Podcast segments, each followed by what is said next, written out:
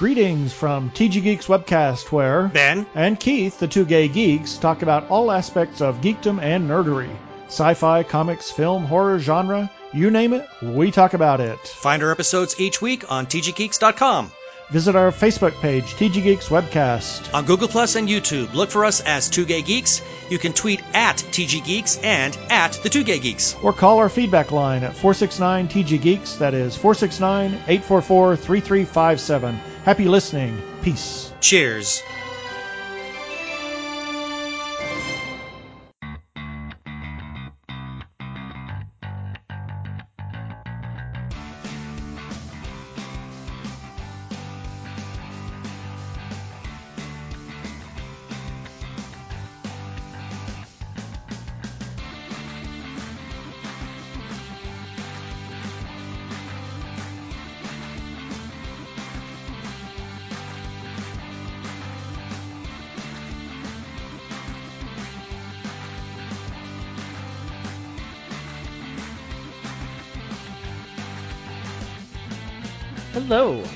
Is Joe Hogan.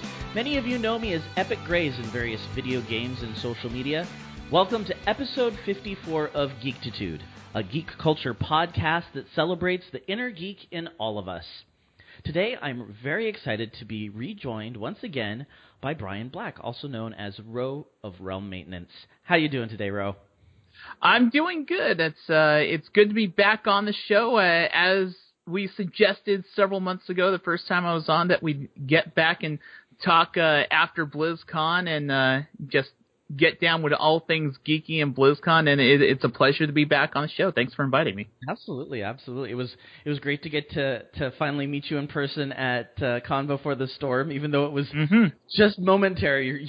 you I think it lasted all of about ten to fifteen seconds. I think you said hi. I either shook your hand or we hugged. I forget which. uh, I, I shook hands and hugged so many people at BlizzCon. It's one thing that BlizzCon's good for.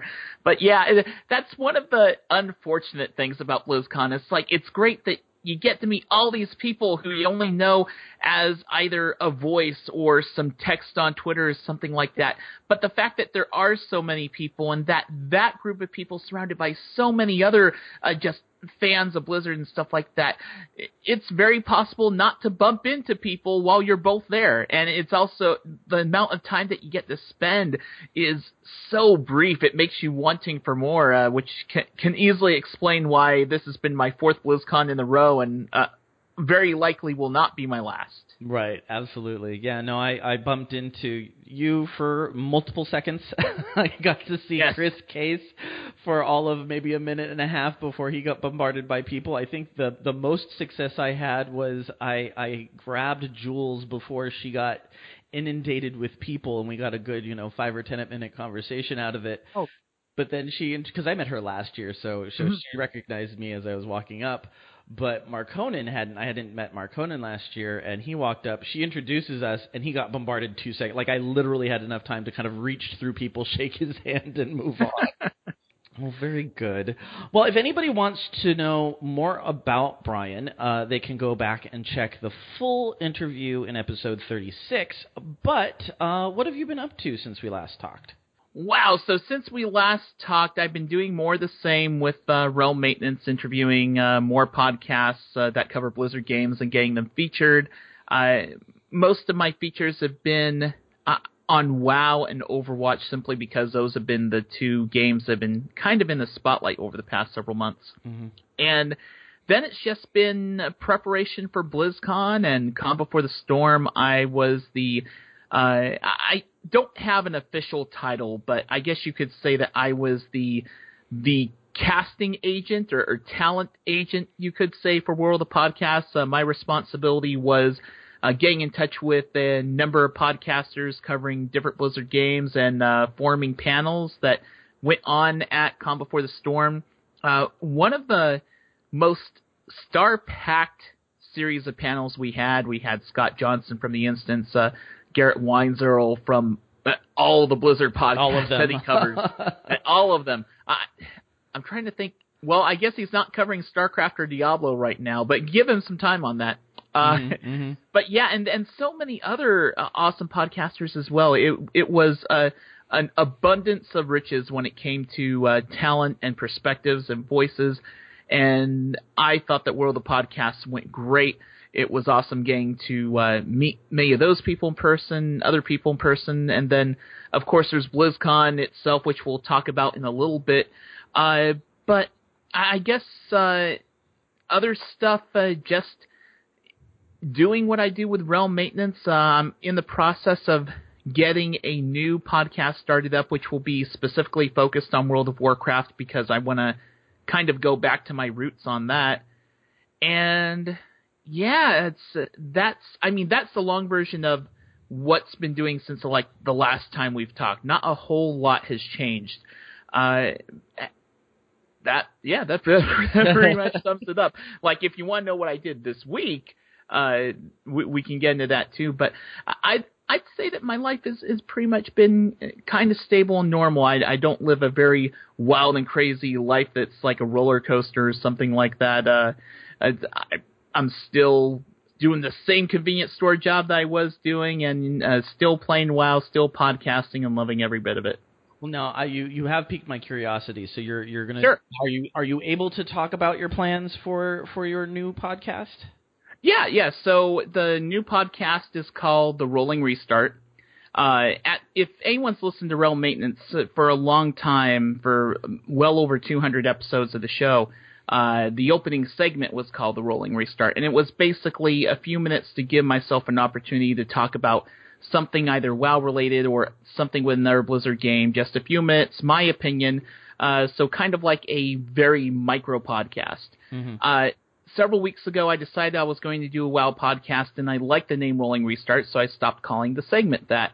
And the Rolling Restart's going to be about a uh, anywhere from a 15 to 25 minute podcast, so uh, about as short as a Rolling Restart in, if you play WoW. And it will happen every other week. Uh, one thing that I'm doing with Realm Maintenance going forward in 2017 is Realm Maintenance is going to be every other week as well. So mm. uh, the two podcasts will alternate. So I'll still be doing podcasting content every week, but there's only going to be half as many Realm Maintenance episodes. Uh, mainly, the reason for that is I've covered so many shows that there aren't that many shows left for me to cover, and I also want to give shows more time to uh, to produce episodes because a lot of WoW and other Blizzard podcasts uh, don't produce weekly anymore. A lot of them are roughly every other week, so I figured I'd kind of match that. Yeah, that, that makes sense. Yeah.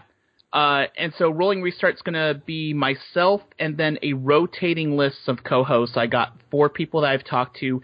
Uh, each of them approach WoW, I'd say, from a different perspective.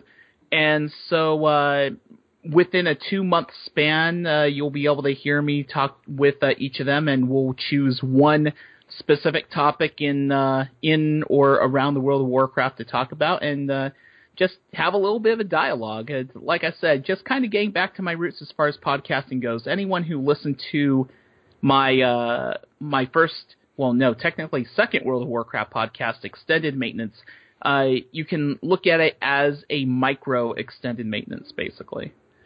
Yeah, we loved loved extended maintenance, but it was mm-hmm. one of those where it was like, all right, let's buckle down. We're going to be here for a while. yeah, yeah, yeah. And uh, I mean, I loved everything that that Alt and I did with extended maintenance, and I wanted to do something similar yet different. So uh, you're going to hear different voices, different perspectives, but it, kind of that same approach, uh, just focusing on one topic, but at the same time keeping it relatively bite sized, so it's perfect for that uh, morning commute or whatnot. Perfect, awesome. Well, uh, that's very cool. It's cool to hear that we're going to hear uh, different perspectives from you. It's always nice. Mm-hmm. But you did mention that we, we could talk about what you did this week. So why don't we get into that? How did you sure. spend your week this week? So uh, this past week, after coming back from BlizzCon, which was uh, an experience itself, uh, the, the ride home wasn't that bad. A nonstop flight and got home an hour earlier than I expected to because of the weather. Nice. I got home, put together the BlizzCon episode of the show, and then watched uh, a little bit of the virtual footage from BlizzCon, and uh, PTRs were going up. So the public test realms for some of these games were getting some of the content that was talked about at BlizzCon. Uh, in particular, one of the games that I played on the PTR quite a bit was Overwatch because Overwatch has this new uh, arcade system that I'm sure we'll talk about in a little bit more detail. But I've been playing a lot of Overwatch arcade. Uh, the, new character Sombra is great. Love her a lot. And between that and the podcast, I've also been playing a little bit of World of Warcraft. Uh, it was Tuesday night actually that I was doing my usual run of doing emissary quests to uh, get that bonus chest at the end that will get you some sort of item bonus whatnot. And supposedly legendaries have a chance to drop out of those. Now, I had not received a legendary drop since the beginning of Legion. Meanwhile, I see other people are getting uh, legendaries on their very first emissary quest from leveling a, an mm-hmm. alt, or they'll get it with relatively little ease. Uh, RNG is RNG, and uh, the funny thing is that they say the reason why they're they're not increasing the drop rates on legendaries is because they want they want a, the moment that you get a legendary to to be memorable, so you have a story to tell about it. And I will always remember my first legendary drop as coming just moments from us finding out who the next president of, of the United States would be. and I don't know if that's a great thing or not. Oh, it's like, here, have a legendary. And now for something else impossible that's going to happen, here's your next president elect. Have fun. Um, to, to be clear, not not entirely a fan of the outcome. Uh, the, everyone's entitled to their opinion. I appreciate uh, every American that did vote uh, one way or the other, and I there are many there are many things about our system and our government that can be improved. It is just it is my hope and wish that uh, that will be able to remain as united as possible. That that we realize that one one man or woman does not a nation make. So regardless who the president elect is, uh, be nice to each other, treat each other with the same respect and decency that you would treat your own family and your own blood, and we'll be fine. Uh, that that's that's all I really got to say on that. I'm not going to get too p- political about it all. Uh, was I disappointed? Yes. Will mm-hmm. we go on? Yes. This country isn't going to hell in a handbasket. Uh, don't be afraid at the same time, don't be quiet. J- just be yourself and be kind to each other. That's, that, that's, that's it. That's it exactly. I've been telling. I mean, uh, for those of you who know me, uh, if you want to hear our reaction, we will try and get a a new episode of State of the Geek out as soon as possible. uh, my co-host Kelly is out of town right now, but she's coming back midweek this week, and we will be um, trying to get something together next weekend or the following. Uh, but but it's coming soon without the TM. Um, yeah. And uh, and you know what, what I tell my students is is you know be be positive change, be be a beacon for hope and positivity. Don't be negative. Don't cut people down. Just hashtag be better. Yeah, and you know one thing I do have to say is I am very thankful for a, a time and a place like BlizzCon where you can find yourself in an environment. I mean man, it, would it be great if the whole nation was BlizzCon? if you know what I mean? It was so cool because this was my first year, and and I yeah. gotta say, like the the nicest thing. I go to conventions all the time, but you know, you kind of do your own thing at regular conventions. It's not as always. It's not always easy to start up a conversation with the people you're in line with because you, you know you don't know what they're into. At BlizzCon, I know they're into one of six things. yep. So and probably multiple ones. Exactly, exactly. So it, it was it was so easy to just start talking to people, and and I felt like I really was able to to get to know people that I would have never have met if I hadn't gone, and I think that that was pretty pretty amazing. Yeah, I absolutely agree. So uh, yeah, just BlizzCon was a great escape from thinking about the election and going forward, playing World of Warcraft and playing other games has been a a decent escape from you, you know the that that lingering gloom that seems to be hanging over a, a whole lot of us of, late. But I I remain an optimist and I remain someone who feels that uh, that things are going to be okay. Keep on being you. Keep playing WoW keep playing Overwatch, Blizzard, or whatever like that. And uh, I just I can't wait to see everyone else at the next BlizzCon that I go to. Yeah, absolutely, absolutely. Anything else going on with you this week? I that about wraps it up. Except uh, if people want to catch me on other podcast uh, forums and stuff like that, especially talking about like wacky BlizzCon predictions and stuff, uh, check out this week's uh, episode of Azeroth Roundtable. And uh, if you were trying to figure out what was going to be announced at BlizzCon, we made a whole bunch of predictions a couple weeks ago on the show, and this week we get to find out who predicted the most and who will end up being crowned champion. I was going to say, is there a no prize associated with this? No, no, prize, just the title of champion for a year, and, and then you, you, get the ability to create the questions for the next uh, prediction episode a year from now. Awesome, that's always fun. Yep. That's always fun. Well, from my how about you though? Yeah. yeah. it's been it's been also very blizzard coming kind of coming down off of the blizzard high. Um, mm-hmm. On Sunday, uh, the the day after, because we we waste no time in the podcasting world, uh, I was uh, able to be on Girls Gone WoW and talk with EJ and Raven, who I absolutely adore and uh, and we'll hopefully get to see next uh, next, next August. I'm going to be going out that direction for um, my in-laws' 70th birthday. We're going to do a North Atlantic cruise. Oh, and oh, nice. uh, so I, as soon as I knew the dates that we were going to be in London, I, I I sent them a message and I'm like, "We're coming into town. We definitely you you need to pub with us." Will that so, be your first time in the UK? It will be. It will be. Nice. I'm really really looking forward to it. Um, but so we we spent some time talking about BlizzCon and and it being my first. It was uh you know just kind of more of reactions and and experiences more than content, but uh, mm-hmm. a little bit of content there too. And because of BlizzCon, I two things have happened, both related to Heroes of the Storm. The first and easiest is I've gotten way back into Heroes of the Storm. I'm I'm playing again. I'm loving playing Xul. He's still my favorite. Um, and and I think I understand sports ball now. um, I sat and watched the uh, the last semifinals and the finals, and um, was was seated between some really cool guys. I think some from Michigan and uh, some from uh, somewhere else in Southern California, and uh, Oh, we just had a blast and it was like okay i understand why people get all excited about the super bowl and all the other you know the world series like i get it i get it because it, it was exciting and fun and i could make predictions and i could understand what was going on mm-hmm. and um and it was enhanced tenfold because you were experiencing it with everybody else. And so to to me the that was that was probably my best experience at BlizzCon because it was something that I'd never done before.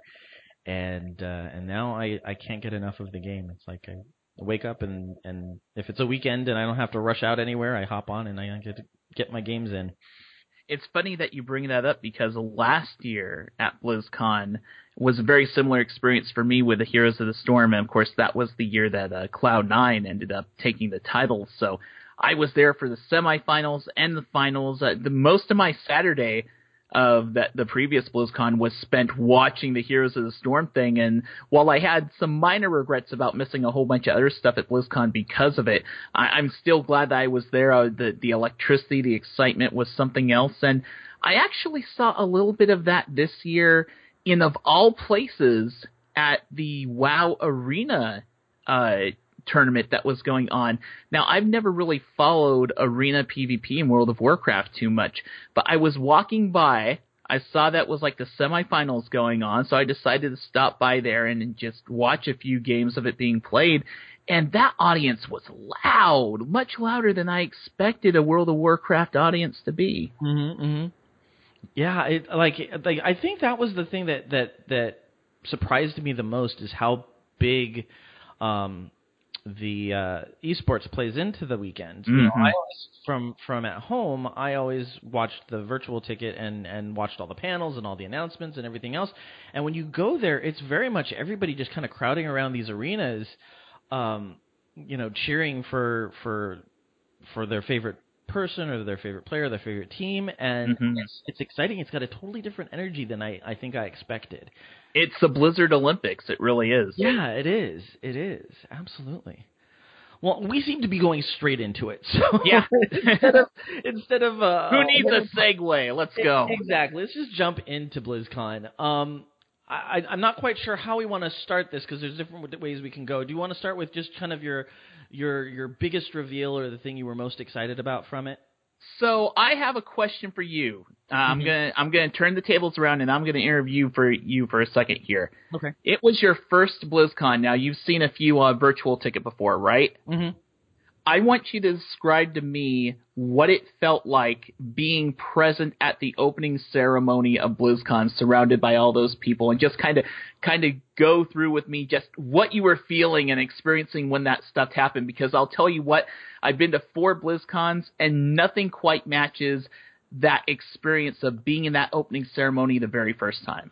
Well, uh, leading up to the the, the opening ceremony, um, I was feeling a lot of regret Hmm. because I had had two large coffees on my way in, and um, and I did not realize how long the men's restroom lines were going to be. Oh no! so so it was that constant debate of of uh, where do I position myself so that I can see and do I risk waiting in line to go to the bathroom and lose a seat and Ah. finally I found this perfect little spot where nobody seemed to be filling in and I'm like you know what I'm going for it and if I have to stand in the back I will stand in the back so once the once biology was taken care of um I just like when they when they ran the opening video, hmm I teared up a little bit. Oh, I got chills. Yeah, it's just to to be at the um at the 10th BlizzCon and the 25th anniversary of was it Diablo? 25 years of Blizzard and Mhm. 20 years of Diablo. and and you know just to, like it's been such a big part of my life because I'm a I'm a, uh Burning Crusade baby. Mhm. And um and you know my brother and I had a, a a guild together and we you know we we would connect when I was in you know when he was in college or when he moved away like that that's how we kind of you know spent our time and and something that we always had in common with one another and so you know i was texting him and you know really excited about it all. And i think it just kind of set in what what a big part of my life blizzard has played. And um and to be able to share that experience with so many other people who feel the same way it's kind of it's very powerful. And it's it, it some some people may think it sounds silly because they're video games but I think the big thing that Blizzard has capitalized on and done so well is the fact that it connects people. Yeah. And I think you know that more than anybody because your show is all about the different podcasts out there in the community. I've made a lot of connections. yeah, the communities that have sprung up around them, and so you know, for for a lot of us, I think that that Blizzard stands for for community, and and to finally be able to be part of that was was pretty overwhelming. Absolutely. So, why don't we talk a little bit about just the opening ceremony itself as far as like details because the opening ceremony is where they dropped a lot of their their bigger announcements although there was stuff they revealed in the individual panels as well. Uh how much of an Overwatch player have you been because I've been playing it quite a bit. I burned myself out a little bit during beta, and then um, we'll we'll hop online whenever like a big announcement came on, or when you know I was getting ready for BlizzCon. I'm like, I'm gonna jump in and play a, a couple games. But uh, my biggest thing is that since school has started, I've had so little time. I'm not even I don't even have a, a, a main up to 110 in WoW yet. So Oh wow, okay. yeah, my my my gaming time has just been completely curtailed this semester. But you know, So, were you following it all, or did you have any prior knowledge of the the Sombra character? Because she was she was basically teased as part of this ARG that was happening in the months leading up to BlizzCon. I'm I'm just wondering because one of the one of the best moments about the opening ceremony, of course, is they were showing this like video footage of launch day for Overwatch, and then it looks like there's internet trouble and the things go wrong, and then so it's just Sombra hacking into that. And uh, people who were aware of of Sombra and the ARG, eh, were kind of expecting something like that to come along. But I talked to so many people after the opening ceremony they were like, "Wow, that was so cool! I had no idea this was a thing." Yeah, I, I had known because again, I'm a I'm a big podcast listener, so I knew I knew Sombra was probably going to hack the opening ceremonies, but it was still Right. really cool. And I think I think for Overwatch, the the cool thing with the characters is they're so dynamic and they're so there's so much story behind them that anytime we get anything that has to expand on on the story is um is is momentous in in my Yes. and so so you know having that developed was you know that little story and you didn't know if she oh they're going to introduce her as a as a villain. Okay and wait well maybe she's not actually a villain. She's kind of a third faction type person. Yeah, I, I feel like she's her she's her own thing. I mean, she may be technically with Talon, but I, I she definitely comes across as having her own agenda. I don't think she's a double agent like actually for Overwatch, but infiltrating Talon. Uh, she strikes me as being someone with her own personal agenda and means, and we'll see how that all plays out. Yeah, no, and so and she looks like a very cool type of uh, gameplay, which uh, is looks like it kind of follows the whole easy to play, hard to master kind of philosophy that Blizzard Mhm. has. Did you get a chance to to test? Uh, Oh her? yeah, yeah. And so one of the great things about Sombra is uh, kind of following her kit about being a hacker and stuff. Is one of her main abilities is the ability to disable other characters' abilities by basically right clicking and targeting another character. You can prevent them from using any of their abilities that require a button press on the keyboard. Mhm. So basic fire and movement is still good, but then she has an ultimate which can disable things like shields or or other uh, things uh, like uh, a lot of the ults that other characters have. Her ult can basically disable her counters, so she strikes me as being this very, uh, very attractive pick for competitive play when you want something to counter an opposing team's strategy, like like when the opposing team prepares to go all in on a team fight. That's when Sombra shines the most. Right. And then her her mobility, her uh, just how she's able to go fast while invisible for like several seconds, and then throw a teleporter beacon uh, quite a great distance. I mean, her mobility isn't exactly like Tracer's, but in some ways it's worse, and in some ways it's much better. And It's just a really exciting character to play. Not the most powerful character to play. Uh, you're not going to get a whole lot of kills with her, but uh, she just brings so much utility to the game.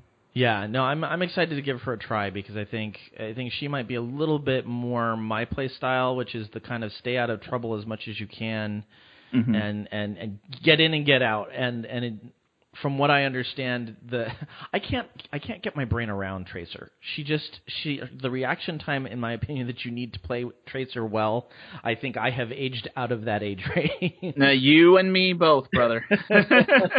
like she just I, I cannot wrap my head out of using her uh well i think if i if i played enough i might build that up but at, at my age i just don't have the reaction time but Yeah. the um but she seems like she might be a little bit more controlled than that and a little bit easier to kind of get out of situations if you get into trouble Yep, yep.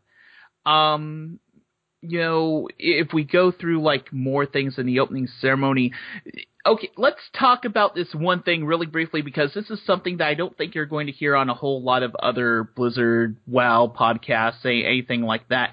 And it's probably one of the geekiest things that came out of BlizzCon, and that is uh, this whole they spent like seven or eight minutes in the opening ceremony dedicated to this segment where uh, they had this guy uh, uh, talking about artificial intelligence and how they are developing uh, this artificial intelligence called, I think it was Overmind or uh, I'm trying to remember the exact name, but basically they're uh, they're building this artificial intelligence, and one of the things they're doing to kind of like test and develop it is to have it learn how to play StarCraft 2 because StarCraft 2 is one of those games where uh, things can change on the fly so rapidly. Uh, your opponent's moves are can be very unpredictable and stuff, and trying to learn how to react to the opponent and such like that. Uh, I thought it was weird that they spent so much time in the opening ceremony dedicated to that, but just looking at it under a microscope from from someone who's into like all things geeky and such, uh, what do you think of uh, a Blizzard basically letting this company make their AI better by having it play their games? Well, I, I think I think the the two reasons why they spent so much time on it and put it where it was in the opening ceremonies is I think one for the tech geeks at Blizzard, it's just a very cool thing. Like it's an honor, it's something they're excited about, and I think that it it, it is a, a feather in their cap that that would that they would be somebody that was chosen to um, to test this AI because that says a lot about their AI and their ability to kind of program in um, the the the types of of artificial intelligence stuff in their games that they do. I think that that they wouldn't have been recognized for that kind of honor if it wasn't for the fact that they already do so much good work, you know, with their technology. I think the other part of it is that it was a business definitely a business contract that said you will get this much time at this place in BlizzCon mm-hmm. uh, as part of our uh, our agreement moving forward.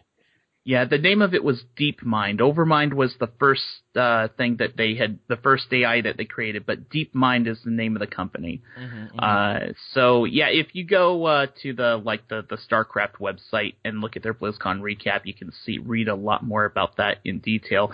But yeah, this AI was uh, apparently uh, something that they've developed to take on uh, the game to take on Go and defeat the world champion of Go.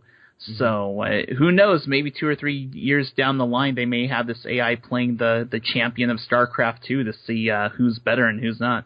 I, I think it's very interesting, and I've seen a lot of jokes about how uh, when this thing goes rogue, we're going to have to rely on the Koreans to get us out. Oh, this is the beginning of Skynet. Yeah, make, make no mistake, Skynet starts with Blizzard Entertainment. I mean, it, we've we've had it all wrong. James Cameron had it all wrong when he wrote the Terminator. It wasn't about Cyberdyne Industries; it was Blizzard Entertainment all along.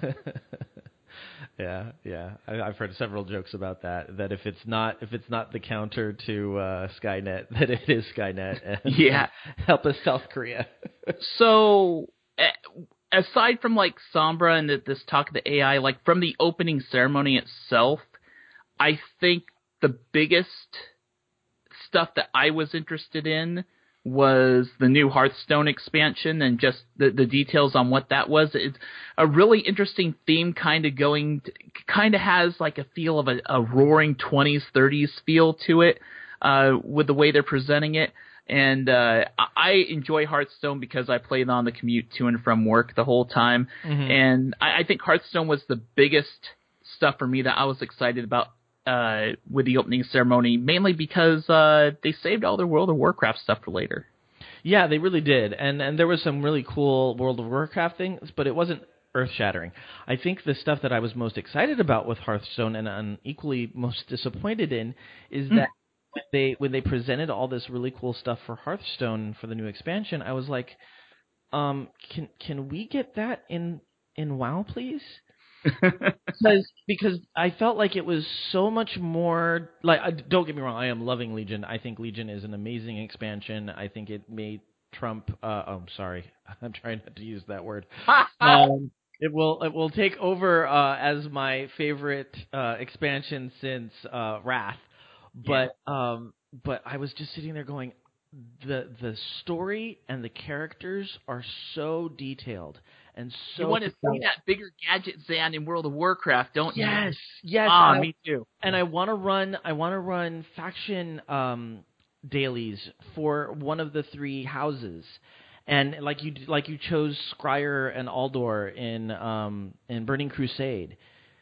I would totally be now. While I play a warlock, I think if I were to choose between those three factions, I'd choose the Jade Lotus because that whole that whole Pandaren uh, uh, mystical Pandaren clan thing uh, has me kind of excited. Oh, I, brilliant! I'm one of those few people. There's like so many people who are like, "Oh, Mists of Pandaria is kind of meh because pandas." Frankly, I like the environment. I like the the spin and the take off it So I'm not saying that Warcraft needs to be all pandas all the time. Don't get me wrong, but I wouldn't mind revisiting that or bringing some of that culture into uh, the mainlands of Azeroth and what uh, Hearthstone is doing by introducing that with uh, Mean Streets of Gadgetzan is really fascinating. And just seeing Gadgetzan, at least in the Hearthstone universe, uh, become this hub where like everyone's involved there, and it's not you're not just talking horde and alliance races, but it almost Gadgetzan in a way almost feels like if you were to have a third faction in World of Warcraft, this would be their capital city. You know yeah, what I mean? Absolutely, absolutely. It was so like again so dynamic, so developed, so full of lore and and character, and, and I'm like that that needs to be in the game tomorrow. Like it, mm-hmm. I, I really hope, like my biggest hope coming out of BlizzCon is that they start taking their cues from Hearthstone and they don't just let Hearthstone be influenced by WoW, but they let WoW be influenced by Hearthstone. So, quick question: Have you noticed that Sir Finley Mrrgglton is in Legion? I was just gonna say I haven't gotten to him yet, but I have heard on on a a podcast or two that he is in there, and I think it's mm-hmm. brilliant. I think it is brilliant.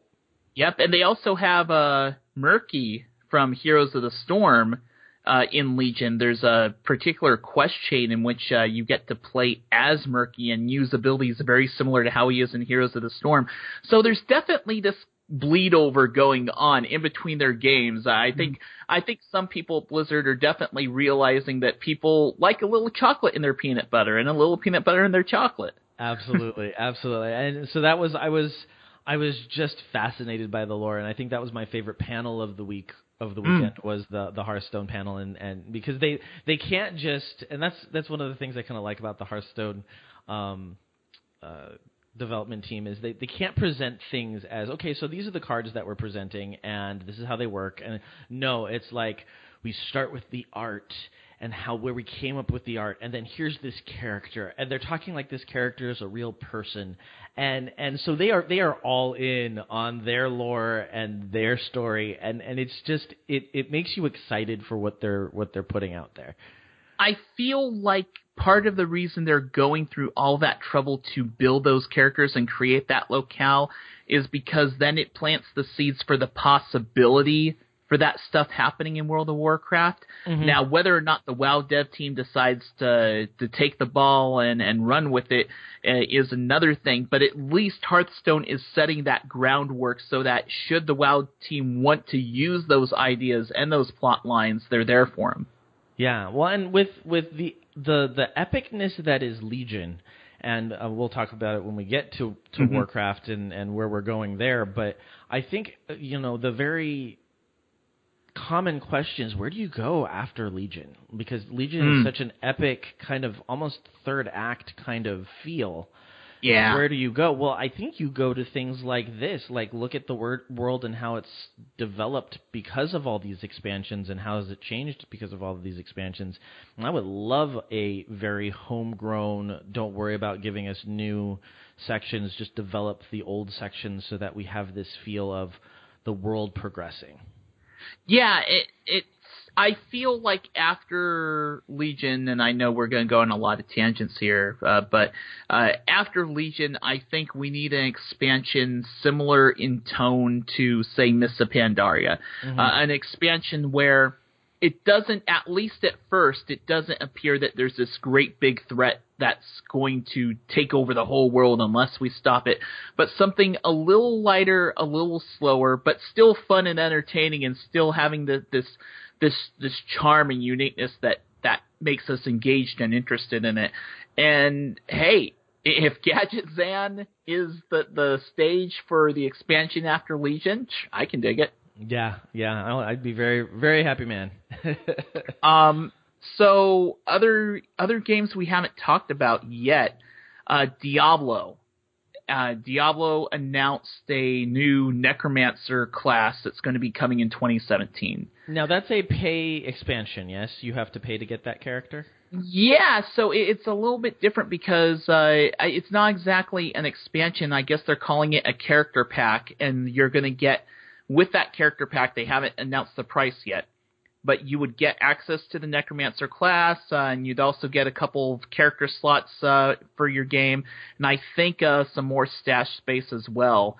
And uh, the Necromancer is, uh, I played the Necromancer some. It only had a fraction of its final abilities, but I found it very entertaining to play. It did harken back to what the Necromancer of Diablo 2 was like uh, similar yet different, and uh, very different from the Witch Doctor. A lot of people were complaining that oh, the Necromancer is just a reskin Witch Doctor. No, it is not. No, not at all. Not at all. It was like honestly, I had a lot of fun commanding the skeletons. I thought that mm-hmm. was so much. Oh yeah, that's awesome. Because they just like anybody who you know, you've got these skeletons following you around and attacking everything, and then if you click on something and press the command skeleton button, it it sends them at them and they go flying.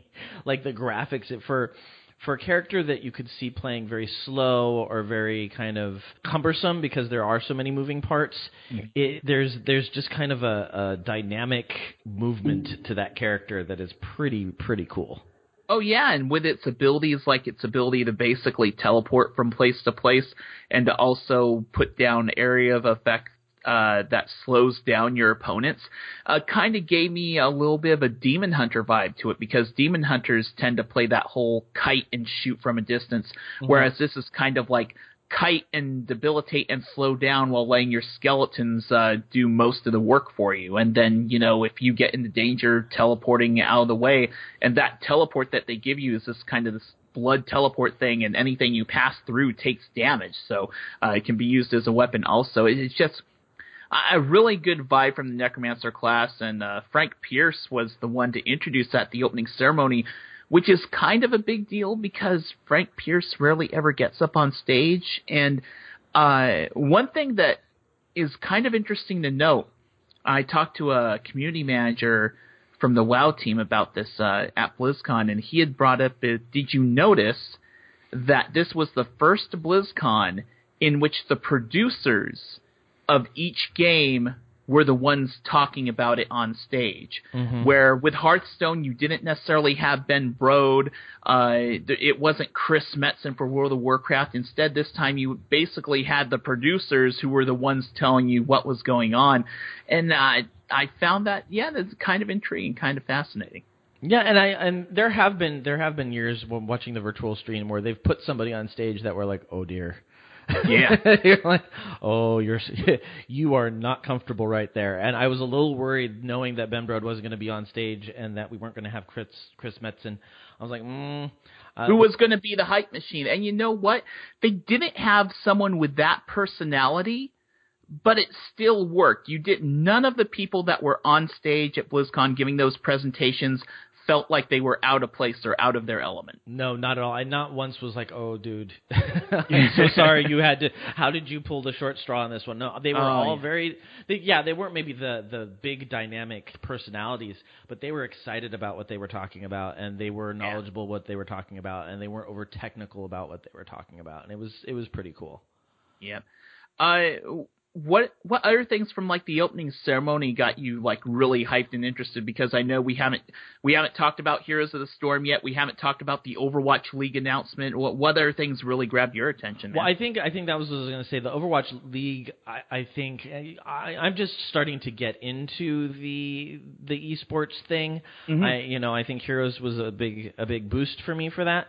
But uh, to me, that seems, and correct me if I'm wrong, but that changes esports in general pretty strongly. Like, yeah. if you can all of a sudden create professional esports teams like you create professional regular sports teams, that's a game changer in my mind they they are really they are really kind of blazing the trail with this and i mean we've seen hints of this kind of thing happening. Uh, Korea, South Korea has been doing leagues for their esports for years now. Mm. Uh, it's never been a global thing. It's never been something that's been picked up in North America and Europe and stuff like that. The, this kind of league system going on, and then on top of that, you're adding in uh, at least Blizzard's wish to kind of have this regional influence where uh, at least for Overwatch it's going to be teams in different cities and stuff, and kind of mimicking uh, the American sports ball experience. And I think it's really it's really impressive and interesting. I think I can get behind a team from a location more than I can get behind a team from a brand. Uh, League of Legends, uh, one of the top teams in League of Legends, is sponsored by Samsung. So it's like Samsung, SSG, or or whatever like that. And it's hard. I mean, it's hard to get behind teams that are that have that branded sponsorship attached right to them. But I feel like it would be easier for me to get behind uh, the the Denver the Denver uh, the Denver Musketeers or whatever like Yeah, that. exactly, Uh, th- yeah. Exactly. That that whole regional thing uh, really strikes me as an interesting direction to go with esports, and no one's ever really done it by region on that level. I mean, sure we have we've had uh, country versus country clashes, but to have regional competition, team versus team, I'm really fascinated to see where would they go with this, and I'm also wondering how successful it's going to be because it's what they are talking about is a really ambitious project. Yeah, well, I mean, because they're they're they're treating it like it's an actual like what we would see as a football team or a basketball Right. team, where there are there are tryouts and they Drafts. are salaried and like for you know for a teacher with with a group of kids that have an esports team cobbled together, um, you know the idea that they could actually apply for these things and train and get picked up and be treated like a a professional athlete is is kind of mind blowing because all of a sudden for them it's not this pipe it's not any more pipe dream than than the high school student that wants to be a football player or a a basketball player or a baseball player. Yeah. Yeah, it's I'm I can't wait and I mean Overwatch League is really taking it in that regional city by city direction, but just in general we heard some more news that uh about the direction that Hearthstone and Heroes of the Storm are going with esports.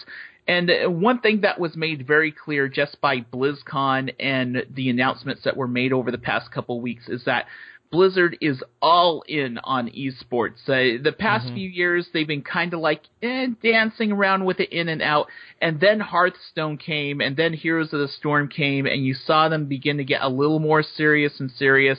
And then Overwatch was, I mean, they have admitted themselves, Overwatch was designed from the start with competitive esports play in mind, and now they're making good on that statement. And it's just so interesting to see Blizzard as a company transform like this.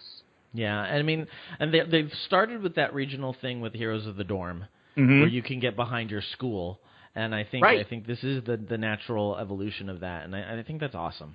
And I'm very Yeah. excited, and uh, my big thing is is that now we need some some, and maybe they're out there and I'm just not aware of them, but we need a better way of letting us know when we need to tune into these things because I think that's where I struggle is knowing which weekend to go to what stream and find uh, you know what esports are being played. So I think part of the answer to that is better integration with uh, the Blizzard launcher. And they do somewhat of a decent job showing like when esports stuff is happening on the Blizzard launcher, but they could probably do better. Uh, I imagine that you know they can do it through advertising and such like that. It's it's something. It's going to be a learning process for sure. And th- then there's going to also be that question of, okay, is Overwatch League going to be something that you can only find online, or will Blizzard also attempt to make the push to get it featured on something like, say, E ESPN2 or something? Right. Well, and I just got we're we're in the process of cutting the cord and getting rid of our cable because we don't use those sports channels. Mm-hmm. It- not, it- not the greatest timing. but yeah, it, I Overwatch League was probably, although it, it wasn't the biggest announcement for me. There was other stuff that was more important for me.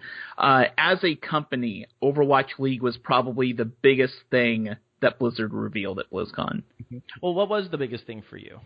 I, for me, it was quite honestly a tie between the information we learned about the Hearthstone expansion and then what we learned about World of Warcraft, which I went into BlizzCon because you, you can see all these panels on the virtual ticket, and I went into BlizzCon saying, okay, I'm going to go to the opening ceremony because that's always special. But after that, I'm going to skip all the other panels and watch them on the virtual ticket. Well, when I go to the opening ceremony and they basically say, hey, World of Warcraft fans, uh, we're working on new stuff. Y- you can hear about it later. I, I grumbled and this, okay, suckers, you got me into another panel because I wanted to know right then, right now. I didn't Right. want to go to some site like Wowhead or MMO Champion. I want to be there when the new stuff is announced. Yeah. Uh, so, uh, and what I found out, it, well, it's kind of interesting because earlier in the show, you had said that we found out about some stuff and it was, um, it, it nothing really big or major, but I guess to me, I kind of take it a little bit differently because there were a few things they touched on that I thought they're coming to WoW. It's a pretty big deal. Uh, the the Brawlers Guild coming back is important to me because I love solo play. Uh, I'm Mhm. I do rating and stuff too, but having that single player content's important to me, especially us finding out that artifacts will gain a new appearance that is unlocked based on completing certain single player challenges uh, that show how proficient you are with the class you play. Yeah. And I, I think that's awesome. Uh, another highlight for Warcraft for me was uh, brawl was brawls and PvP, uh, kind of introducing that fun, wacky, random element that you see in Hearthstone and Heroes of the Storm and applying it to PvP and WoW. It's the kind of thing that may make me do player versus player content again, if only to check and see what that stuff's about and maybe get some rewards out of it Right. and uh, the the bombshell announcement at the end, although they didn't go into too much detail, but basically them saying that uh, after we go to the tomb of Sargeras and take out uh, you know the Legion threat on Azeroth, we're not done yet. Legion's going to take it a step further, and we're going to take the fight to them in Legion. Something which I thought was going to happen, or it's something that I predicted was going to happen, but it's also something that I didn't expect to happen. So when they actually made the announcement and said, by the way, when all this is done, we're going to Argus, my jaw dropped because Yeah, I was like, absolutely. they're they're really doing this. They're really going there. And it brings us back to that question you you said, uh, Joe, about uh, what happens after that. Uh, How do you top that? Where do you go after you take out the Burning Legion? Yeah, because I think I think a lot of us just assumed. I know the, the you know that, that's what Matthew Rossi on on Blizzard Watch has been saying forever is that well we'll get Argus in another expansion like that's Sure. an expansion all of its own. So Yeah. for them to part that as part of Legion, that's crazy. Like that's that's if in in a lot of ways that's endgame for WoW. Like that's that's the that's as about as far as you can go. So where you go past Argus, I just don't know. I think it's a bold move for them to do so because it's them making a statement to us saying that World of Warcraft isn't done yet, and we're so convinced it's done that we can go to this place and take the storyline in this direction and promise you there's more comment uh, content coming after that. Uh, it, it's a very it's a very bold statement, and I'm excited about it. I mean, hey, if we're gonna go to Argus sooner than later, great. Because I and am I going to be asking what happens after Argus like the millions of other people? Absolutely. And the longer they can keep that what's after Argus a mystery, uh, I think the more excited I'm going to be about it. It's revealing Argus was a great thing. Now, whatever they have next, I want them to keep that sucker shrouded in mystery as long as possible. Yeah, absolutely. Yeah. Yeah, well, because I don't think it's because none of us are sitting there going, "Well, what's next?" As in, like we're we're already past the content that they haven't even put out yet. Like I think that that's what they're used to us doing is like, "All right, all right, we got this. What, what's the next? What, what are you going to do with us next?" It- It's it shifts it to what in the hell could you possibly do next? Like, I we did the Emerald Dream in, in Legion. I mean, uh, the Emerald Nightmare, but you get to rescue the Emerald Dream at the end of it and see a piece of what the Emerald Dream looks like. So we've gotten that idea out of the way. We're we're doing Argus now, and uh, yeah, it it just it leaves this big question mark, and it's exciting. It's a question mark that I'm excited to have exist. Uh, it's it makes me very uh, hopeful and optimistic for the future of the game that we are going there uh, now. Yeah, no, I definitely. I'm I'm really excited with what uh, Legion has been.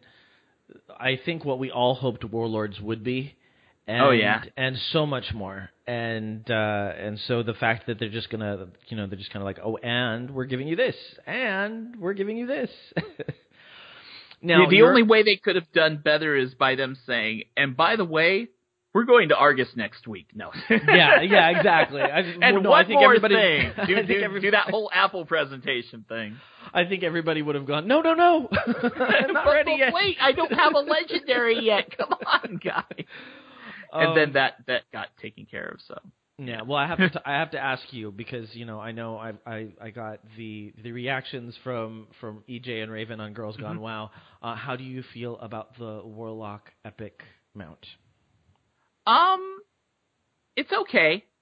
I I think that other classes are getting far more impressive mounts, Mm-hmm. and I when I saw the Warlock mount, I wasn't like, oh my gosh, I must have it. Am I going to work toward getting it? Absolutely.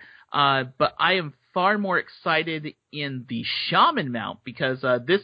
Uh, it's funny because a lot of people say that Legion's alt unfriendly, and yet this has been the one expansion where I've been playing an alt almost as much as my main. Uh-huh. I raid as a resto shaman, and I got a little excited for the warlock class mount. But when I saw that shaman class mount, this big freaking huge air elemental with a seat and everything on top of it, I lost my mind. I'm like, yes, that I want that now. Well, it's funny because EJ was like, "Yes, there's been a lot of people who are not happy with the uh, the wizard mount or the mage mount," and uh, Uh, the and- were great. Yeah. yeah, exactly. And Raven was like, "I like being a, a, a cat, and I like being a bear, and I like being a boomkin, but I don't think I want to be them all at the same time." uh, yeah, and I I'm a hunter, and. Uh, I, I is it a flying wolf? I didn't I didn't really understand what it was. Uh, it was it, it was an owl beast. So, uh, have you done the world quest in uh, I want to say Azsuna, where you're fighting the the prowlers? I haven't because again I haven't gotten to 110 yet. Oh, I'm almost oh, there. Right, right, almost right, right, there. right, right, right. Okay, but it's basically kind of like this cat bearish thing. It- It's Okay. uh, it and it has like feathers on it, so it, it's it's kind of like an amalgamation of a few different things. But it's uh, that's another mount that like to me was kind of like meh. I think the most impressive class mounts to me were the Raven for the rogues, absolutely. The, The the owl for the priests. Yes, the owl for the priest, the shaman elemental, uh, the dragon for the warriors, not bad, very much in flavor for them. Mhm. Uh, the, the less impressive ones, the the paladin and the warlock class mounts, which doesn't entirely surprise me because uh, they're the two classes that you know class mounts were the big thing for them back in the earlier days of WoW. So Right. this is kind of like the time to let the air classes shine with the class mount, and that's fine. I have no problem with that. Mhm. The monk one looks good. yeah, the monk. Considering it's another cat, Mm-hmm. you know, I think you could very easily put in another cat, and everybody's like, "All right, it's another cat," but it's a it's a really pretty model. Yeah. Yeah, and they'll, and they'll get to fly. I mean, all these mounts fly, even if we didn't get to see them flying in the the reveal. But yeah, it's. uh I know someone who has a, a rogue alt that is uh, going to be definitely leveling up their rogue just to get access to that Raven mount. That Raven mount looks pretty impressive. Yeah, my my um my alliance alt is a a rogue, so I'm looking forward to picking up the the raven. If I can even get to that point, like I said, I haven't even to one. And, and you know what's funny? It's funny that we're talking about this. Here we are talking about class mounts having us excited. And in the big picture, mounts are a relatively small aspect of the entire gameplay in Legion. And I think that just goes to show uh, just how well that they've done with Legion, where uh, they've given us all this content, and they can make a simple thing such as class mounts be so exciting and intriguing, and something that we want to have. Uh, when Warlords of Draenor was around, and they had that minor content patch where, hey kids, we're giving you selfies in WoW. I, I think people were far more excited about class mounts in Legion than they were about selfies in Warlords. Right. Well, it, because because mounts are I don't know they're just something that help you define your character. Yes. And and uh, selfies, you know, are are the thing that keeps you from getting selfies kind of break the fourth wall. They break break the fourth wall, and in reality, we can do selfies. We can exactly. we take selfies in the real world. We we don't fly around on on giant ravens in the real world. This so. Yeah, we so don't think, ride, ride around on giant swirling air elemental beasts either. Absolutely. So, but yeah, yeah, I can see that. Um, I guess what other stuff out of WoW got my attention? Uh, yeah, just the Brawlers Guild. Uh, that's going to be on the the public test realm next week, and I'm going to be playing the the heck out of the Brawlers Guild because that kind of single player stuff is I, I eat that stuff up for breakfast, and they're they're making improvements to the Brawlers Guild where every once in a while, uh, when you have a whole bunch of people waiting in line, there will be a fight that pulls everyone into it. Yeah, uh, that was pretty cool. Th- th- just them uh, doubling down on the whole social aspect of the Brawlers Guild because you would have people casting buffs on other people and all that stuff. I really like how they're they're taking little things about that. It, the de- the devil is in the details. It's those little things, those little touches that can make you really uh, uh, respect and appreciate the the work that Blizzard puts into it. Yeah, absolutely. And I, I've never actually done Brawlers Guild. Um, most of my time has been spent. Uh, well, I I dropped the ball big time during Warlords. I just it mm-hmm. Attention. But um, but I think that that has been a, has been on my short list of things that I wanted to get back to in this expansion. And I my roots were in PvP back in the day when I I joined I joined on a PvP server and in a PvP guild. And um, around Cataclysm, I was just like, I'm done. I don't have I don't have the support yeah. teams here, so um, so I'm back on the PvP realm. I'm looking forward to um, to jumping into that stuff, and I think it's definitely more accessible this this go around than it has been in the last couple of expansions. Yeah. I think the only thing we haven't really touched franchise wise is Heroes of the Storm, and since that's your jam, how about you talk about that stuff first? What'd you think? Um, well, I because I, I didn't get back into it until Saturday. Like I think Saturday, so, so it was like okay, Varian. I'm, I've always been a little bit more on the horde side of the bifactional spectrum. So, um, Varian, okay. I thought the idea of Ragnaros as a playable character was crazy, and that is one of the demos that I did play. I didn't get to play either of them, but I was on a team with a rag, and when that lane clear comes, ah, yes, it's so epic. Um, I was I was a little disappointed that we only got two, uh, unless I missed one somewhere. We only got the two characters revealed. That is, ju- it's just that in previous ones we've had three character reveals at BlizzCon, so this was the only one where we had two. Uh, that being Varian and Ragnaros, and uh, even though Ragnaros does something a little bit unique in that he has the ability to kind of like take over a base for a while and grow big and have massive superpowered abilities, mm-hmm. I would say that outside of that, we didn't get a weird character this year. No. You know, like Lost Vikings, the the one hero that's actually three, Cho'Gall, the the one hero that's played by two players. We didn't get anything really weird. We got something different that we haven't seen before, but not something that I would say outright shatters everything that you've thought about MOBAs. And that's not necessarily a bad thing. Uh, I think Ragnaros looks like a hell of a lot of fun. Uh, he will be a day one purchase for me, and I cannot yeah. say that about a whole lot of characters. I think I have bought a character the first day that they've been out a total of three times, and that was, I want to say, man, Li Ming, Sylvanas, and one other character that I can't think of off the top of my head, but Ragnaros will be day one purchase for me for sure. I think my only day one purchase was Chromie. Mm. And, uh, and I was a, maybe a week or two late on on Xul, who who is by far my favorite character. And that's why I was very excited about the uh, the Diablo three stuff, is because I'm a huge Xul fan. So anything that they can give me that's necromancer based, I'm I'm there. Right. I was I was kind of hoping since you know I, I think a lot of people thought we were going to get Varian because of um you know him him leaving WoW. The time just felt right. Yeah. Yeah, I was kind of hoping. Well, maybe they'll do both. Maybe they'll both. Well, maybe we'll finally get our troll. Maybe we'll get Vol'jin in there.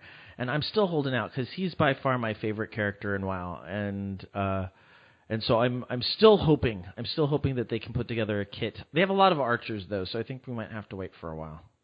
Yeah, I I feel like there's more left in Vol'jin's story than there is left in Varian's. Mhm. E- even though you saw Vol'jin, um, uh, saw how Vol'jin was buried and basically burned and stuff like that.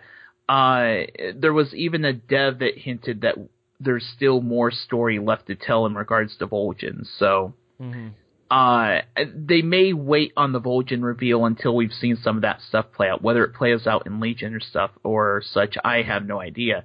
Uh, but yeah, at least, uh, Vol'jin and Varian were definitely at the top of the list. I was really, especially with the 20 year anniversary of Diablo, I was really hoping for Deckard Cain. I thought if not, if not now, then when? This is the perfect time for you to have Varian and Ragnaros, and then all of a sudden, screen goes black, every lights are out, and then you just hear a voice that says, "Stay a while and listen."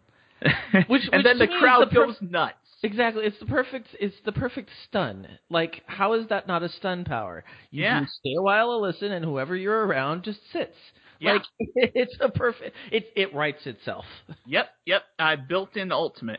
And then the other ultimate could have been like a, a Horadric cube that grows to be very big, and you, you throw like an enemy hero into the Horadric cube, and they come out as a completely different hero. Oh, that would be cool. yeah, and I also was hoping like I I think it's I think it's fun that they did the whole Diablo 1 level that they're going to be putting Oh in. yeah, in January, the the whole Darkening of Tristram, basically bringing Diablo one into the Diablo three engine. Yeah. Yeah, but I was kind of like I I don't know about the whole pixelated 8 movement thing. Like I think it's more sticky than fun. I don't know. I didn't get to play that aspect of it on the the demos. Were you around when World of Warcraft had its 10th anniversary and the Molten Core raid was available? Yes. I've heard a couple people kind of make the analogy that playing Diablo 1 and Diablo 3 is going to feel a lot like playing Molten Raid during the anniversary thing. It's going to be something that's like fun and nostalgic, and then after you play it for a while, you're going to be like, and this is why I'm glad I have Diablo 3 in its normal form. it's it's that nostalgia with a uh purpose kind of thing. Do you really want the do you really want the game like it was back in the day? Yeah, yeah. but uh, it, we'll it, we'll see how it turns out. I, I think it's a neat gimmick, and it's something that's only going to be around during January. And uh, there's a couple of neat transmog rewards to get out of it, and there's supposedly a lot of secrets hidden in there. And it'll be a nice bit of content for Diablo players to to pass the time. And honestly, it, a couple months ago, you had players of Diablo wondering what the heck's happening with the franchise. Are we getting a Diablo 4? Are we getting another expansion? Well, now there's a, a bit more of a clearer picture of what's going to be happening with Diablo 3.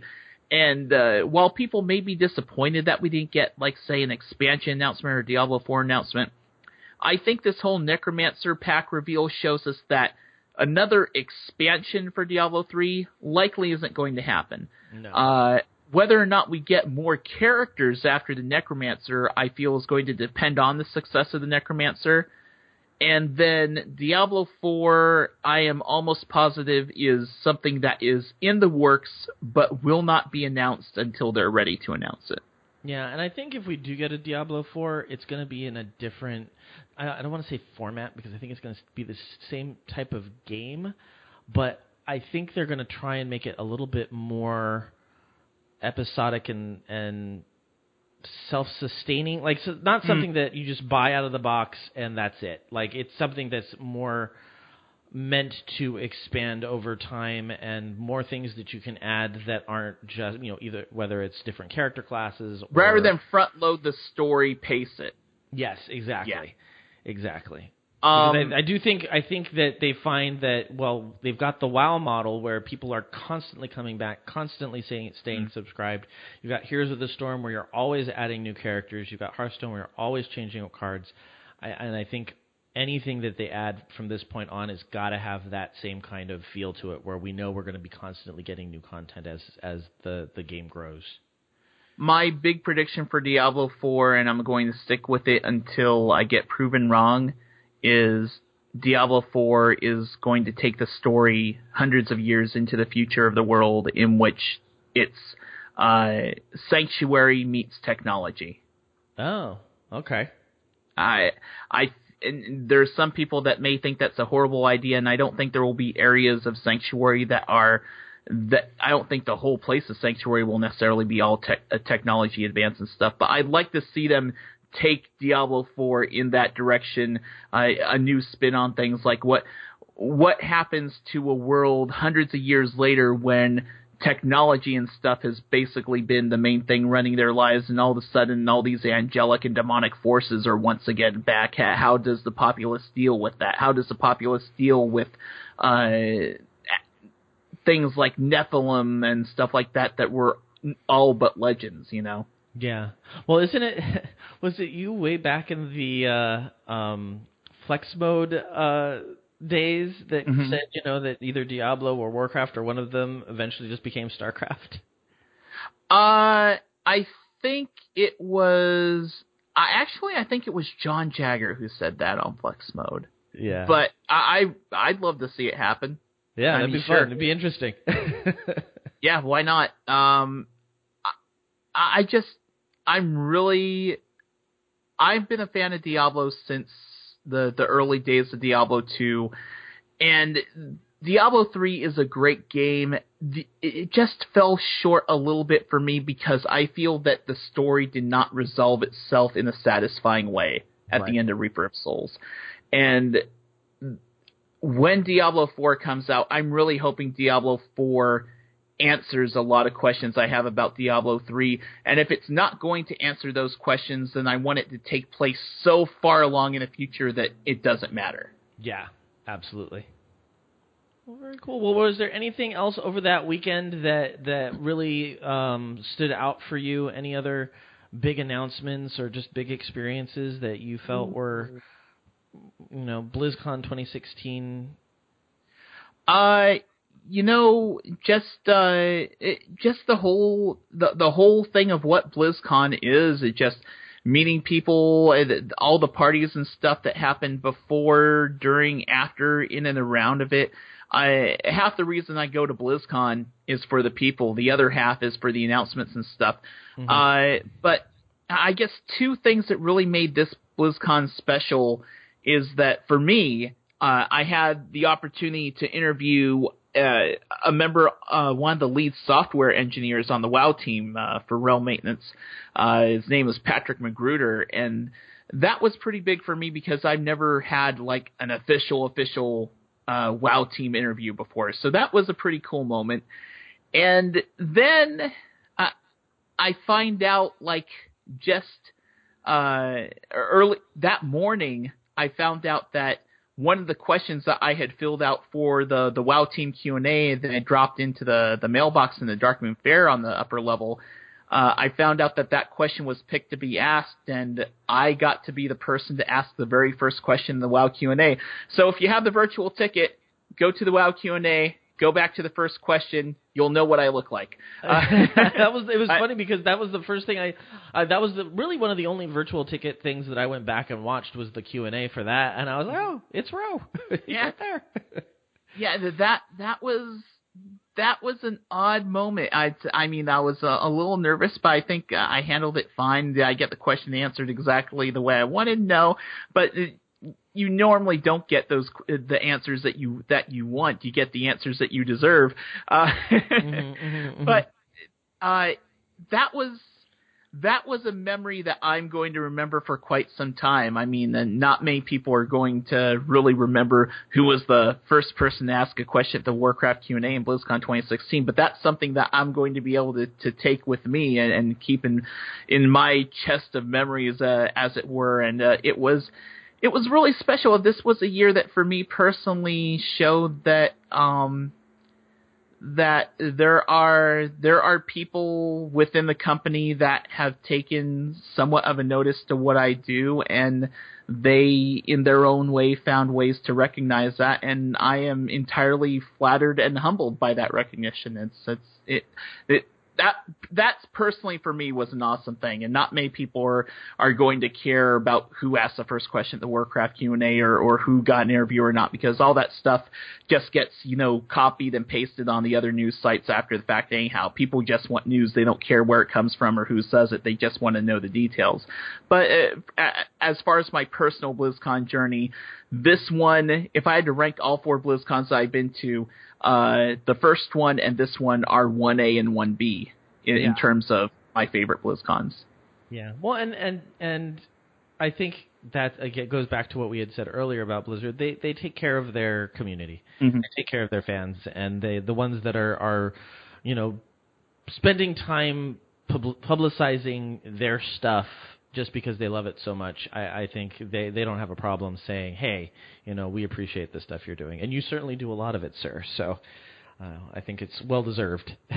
well, thank you. Uh, I'm one of many, and I am very proud to be of that many. And uh, I. I can't wait for the next BlizzCon. I wish it was November of 2017 already. Uh, it's a, BlizzCon is. I don't have a whole lot of family of family by blood. Uh, BlizzCon for me is that family reunion. BlizzCon for me is that Thanksgiving or Christmas that a lot of families uh, get to to spend every November, December. It's just a time where people of you know common uh, of likes and excitement and stuff like that. You get together, share some fun together, and then it's over and you wonder where all the time has gone. Uh, it, BlizzCon is my favorite holiday of the year. yeah, I can definitely understand that. This, this being my first BlizzCon, uh, and, and, me being a, a pro at the convention scene because I've gone to mm. to San Diego Comic Con for pretty much the last 20 years. Um, you know, I go to lots of smaller cons. This is so completely different that if you're used to going to a comic book convention or a pop convention or an anime convention, BlizzCon has has two different feels to it. One, it's got it. I noticed that you didn't feel like you were packed in with a whole bunch of people because everybody was either in line for a demo, doing a demo, or watching a panel, or watching an esport. You know, right. moving or like if you if you have anxiety about being around other people, the only time you really have to worry about that is getting in on the first day. After that, you're you're pretty free and clear. Um, so that gives it a different feel than a lot of these conventions. But again, that idea that you can go up to anybody you're talking to, any any person there is probably into the same things you are, and you can have an instant rapport with them. And and to me, that's something that's something we all need right now. Yes. Um, but it it I, I can understand. You know, I, I've heard for so many years people go, "Oh, BlizzCon is like nothing you'll ever see, nothing you'll ever see," and and I get it now because it really is. It, there's a, a communal feel there that I have never experienced at a convention before. Yeah, you know, I've been to a Comic Con twice, and that's really my only other convention experience outside of going to BlizzCon. And I totally agree with you. Uh, BlizzCon is something unique and special that I don't think you'll see uh, in many other conventions, unless the convention is like super specific. And with those conventions that are super specific, like say you go to a convention that's all about nothing but the the TV series Supernatural. Mm-hmm, uh, mm-hmm. I, the difference between that and BlizzCon is BlizzCon has 26,000 people in it and yeah. they all love what you love. Yeah. Yeah. No, it different than anything I've ever experienced and yeah. and and all in good ways, all in good ways. Absolutely. Well, thanks very much, Brian, for joining us today and and yeah. talking about this stuff. I think uh, uh, you know, I, I, I'm I'm looking forward to next year already. And uh, are you planning to go? Yeah, I I've I've gone back and forth. I think my first day I spent a lot of time in the main room, um, watching the panels, and th- I think that if that was my only experience at BlizzCon, I would have been like, ah, I'll just do the the the virtual ticket. But now, the second the second day made up for me because I did get out of that room and didn't watch really any panels and was really more about kind of just taking the experience and the esports and the demos and that kind of stuff. Now I I forget is your husband into any of these Blizzard games also or not at all? Not okay, at all. So so I likely won't be seeing him next year.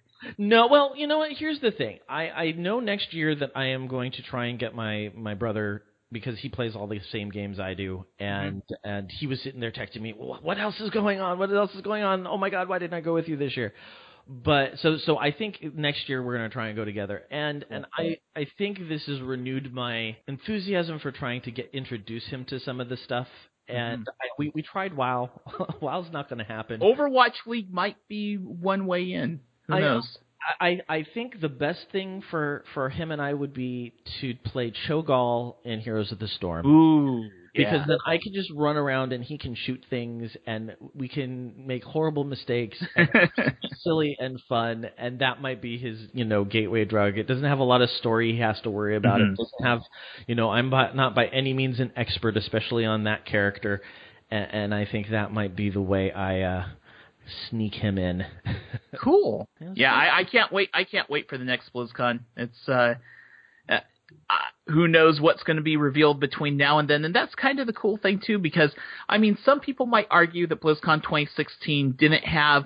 Uh, the the biggest bombs of announcements that people were hoping for, but one thing I've also noticed is that uh, Blizzard is uh, not necessarily always dropping those big bombs at BlizzCon. They're kind of mm-hmm. pacing their big announcements and reveals. And you know what? That's okay because it makes BlizzCon more about the esports, which is which is fine. But it also takes less of the pressure off of BlizzCon to be all about the big announcement, and it puts more of the emphasis on BlizzCon being about a celebration of the games and the community around those games. And for me, it's all about community. Yeah, absolutely. I completely agree.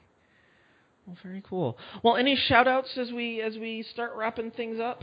Uh, sure. I mean, anybody that I ran into at BlizzCon, even if only for a second or two, including yourself, uh, just it, it's it's always a pleasure to to shake the hand, give a hug, meet new faces at BlizzCon. So if I saw you at BlizzCon, a shout out to you because uh, there is no no one that I met at BlizzCon made my experience worse. Every face that I got to see at BlizzCon made my experience that much better. So thank you for for being a part of it. And uh, shout outs to just the, all the all the people there still talking about Blizzard games and po- and podcasting about Blizzard games and and just sharing their love and enthusiasm for all the stuff that Blizzard does because uh, quite honestly if we didn't have such a passionate uh, fan base, such a passionate community about these games, that in turn uh, inspires Blizzard to do things like BlizzCon. So if it wasn't for the community, BlizzCon wouldn't exist because Absolutely. uh, tr- considering the time and the effort that takes to put on BlizzCon, uh, I'm sure that in some ways, uh, the shareholders might wish that Blizzard just spent their, their time and energy more on working on the game and less on trying to put together a, a, this big weekend show. But uh, the developers and the people behind Blizzard games are just as passionate about the games as we are, and it's it's a great give and take. So, uh, shout out to everyone who went to BlizzCon, everyone at Blizzard who just gave us a great time. And, uh, and shout out to yourself as well, and and I, I hope to spend more than just a fleeting moment with you in uh, 2017. Yeah, definitely. We'll have to we'll have to find a way to uh, to kind of uh, you, you pal around for for a little while. Gotta go get some Korean barbecue. Absolutely, absolutely. Um, I'm going to throw out shout outs to um, Ben. I don't know his last name, but Ben, who I played two games of Hearthstone with in the demo area because we had a lot of fun.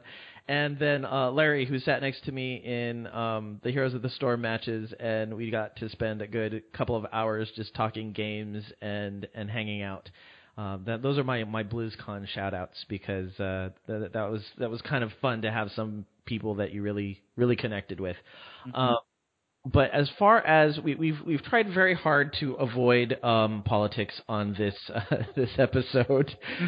Again, if you're you're interested in in my reactions, we will have a State of the Geek up in a couple of weeks. But um, uh, I want to send a shout out to a couple of people who uh, I have met through podcasting. Who one of their first thoughts uh, after the election results came in was to check in on me and see how I was doing. And to me, that that is it, it means more than you you could know. So I want to thank uh, Kenny, who who I got a four four in the morning uh, text message that I got to wake up to, which made me feel really good starting Wednesday. Um, same thing with Raven from Girls Gone Wild who checked in, and and uh, T Morris. Uh, who who checked in with me later in the day. So you guys don't know how much that means to me that that you guys are thinking about me, and I'm I'm certainly thinking about all of you. Uh, so that is those are my shout outs. Cool. Coming up next week, we're going to be talking about Ray, uh, talking about Doctor Strange with Ray Vargas. I apologize to those of you who thought episode uh, 54 was going to be uh, Doctor Strange. We switched them just because uh, I couldn't get my act together, and Ray was patient enough to reschedule with me until later this weekend. So we'll try and have that out sometime this week, uh, later in the week. But uh, that will be coming up next. All the music in this episode is by Bensound and is being used under a Creative Commons license. You can find more music by Bensound at bensound.com.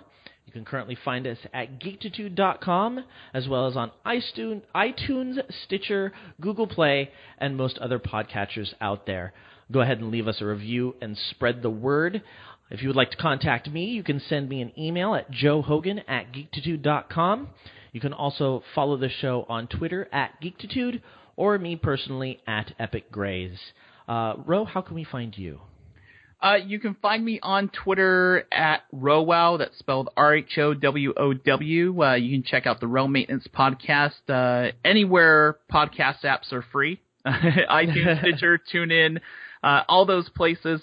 Uh, the Realm Maintenance podcast is located online at realm-maintenance.com and can be followed on Twitter at Realm Podcast. And if you like listening to podcasts about Blizzard games and you're looking for more to check out, uh, go to realm-maintenance.com if you have any questions uh, for me about a podcast for Blizzard games, or maybe you're thinking of starting up a podcast yourself and want some advice or something like that, you can feel free to drop me an email. Uh, that's realmpodcast at gmail.com. Yes, just a warning: he is a gateway drug to both listening to and starting your own podcasts. So I, I've be been accused of, of, this many a time. Thanks again, Brian, for being with us today. And thank you, Joe. I really appreciate it, and uh, I can guarantee that that we will be meeting and talking again uh, about something Blizzard related, or even otherwise next year. Absolutely, absolutely. Have a if I don't talk to you before then, have a have, have a happy New Year. You as and, well. And for all of you listening out there, remember this week, keep it geek.